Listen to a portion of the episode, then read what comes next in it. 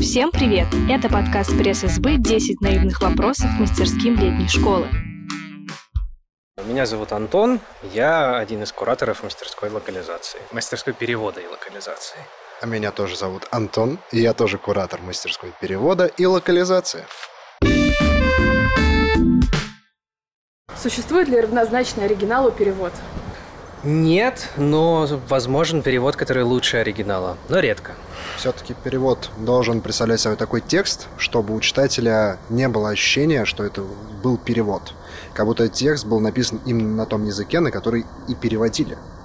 Но в то же время он должен понимать, что это текст э, все-таки написанный в иностранных реалиях. И поэтому обычно сейчас установка такая, что если это текст, который рассказывает о жизни американцев, то читатель, читающий на русском, должен читать его легко, но не забывать, что это текст о жизни американцев. А перевод, который как вы сказали, эквивалентен, э, равнозначен. равнозначен оригиналу, это недостижимый идеал, к которому мы стремимся. С чего лучше начинать карьеру переводчика игр? Составление правильного резюме где он укажет, что он хочет переводить, как он хочет переводить. Затем нужно написать в все возможные компании, отправить свое резюме, наладить хорошую коммуникацию и не бояться делать что-то новое. Ну, то есть начало такое же, как и у всех переводчиков. Человек, который переводит игры, в первую очередь должен переводить. А где и как учиться переводу, вопрос без четкого ответа. Начать можно в ВУЗе, начать можно самому. В любом случае, естественно, э, нужно прилагать лич- личные усилия очень большие. Ну, желательно понимать, что такое игры. Как вообще в них текст структурирован, потому что игра — это не книга, это не небольшой связанный текст, это куча отдельных вещей.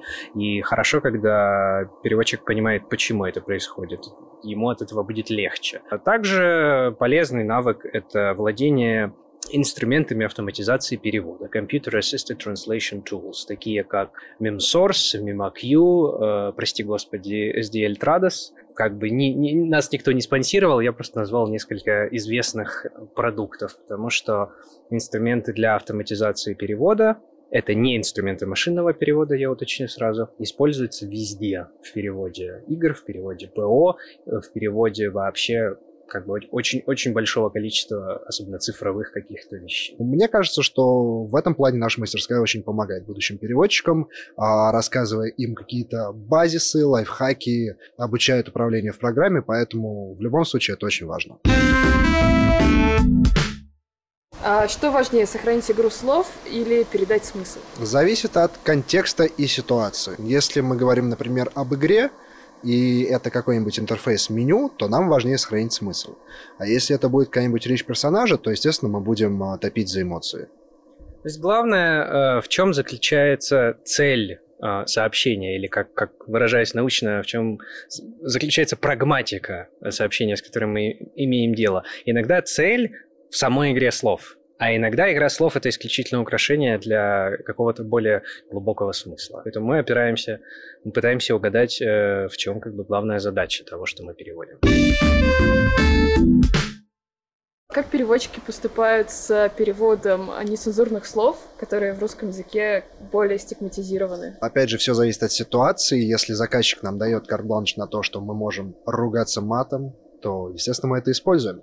А, но, как сегодня сказал наш а, бизнес-девелопмент сотрудник, не стоит как бы через каждое слово употреблять мат, потому что он все-таки тоже должен быть к месту. Это тоже часть нашего языка, и как бы а, вставлять нецензурную брань везде и повсюду будет не круто. Но, например, недавно мы переводили одну игру про мафию, и мы уместно использовали там слово «вертухай», например, которое в обычной жизни навряд ли кто-то будет использовать.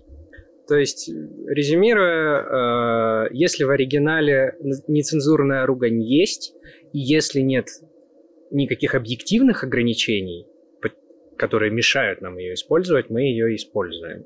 И стараемся делать это наиболее естественно. Что в России локали... локализировали или адаптировали лучше всего?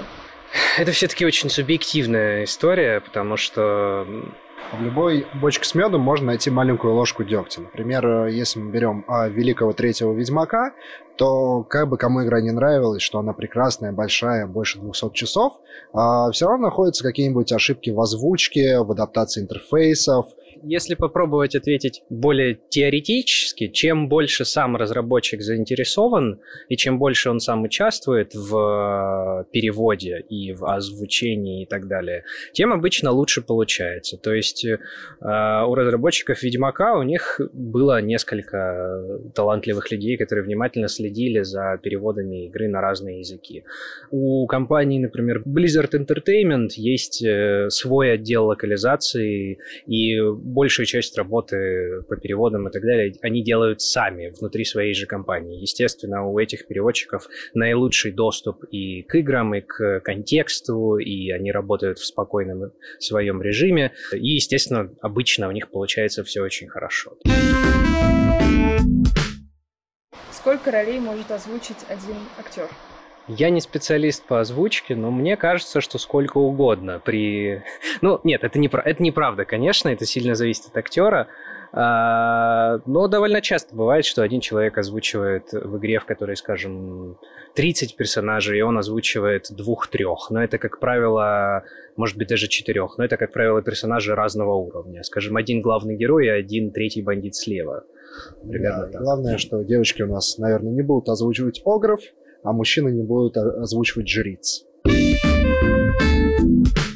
Как перевести непереводимое? Компенсировать чем-нибудь другим. В общем, непереводимых вещей не бывает. Или можно сказать по-другому, что абсолютно все, что мы переводим, оно на самом деле непереводимое. Можно мы... подбирать правильные трансформации, с помощью которых мы можем передать мысли, эмоции и, собственно, все, что хотел нам сказать автор.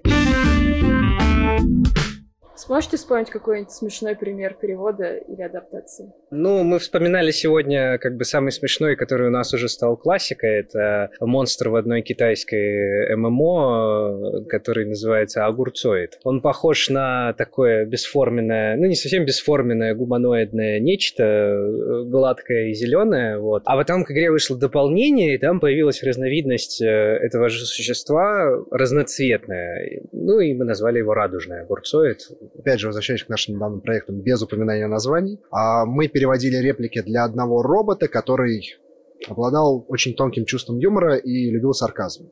И когда на космический корабль нашего главного героя напали, он говорит ему «Looks like they took us for a ride, sir».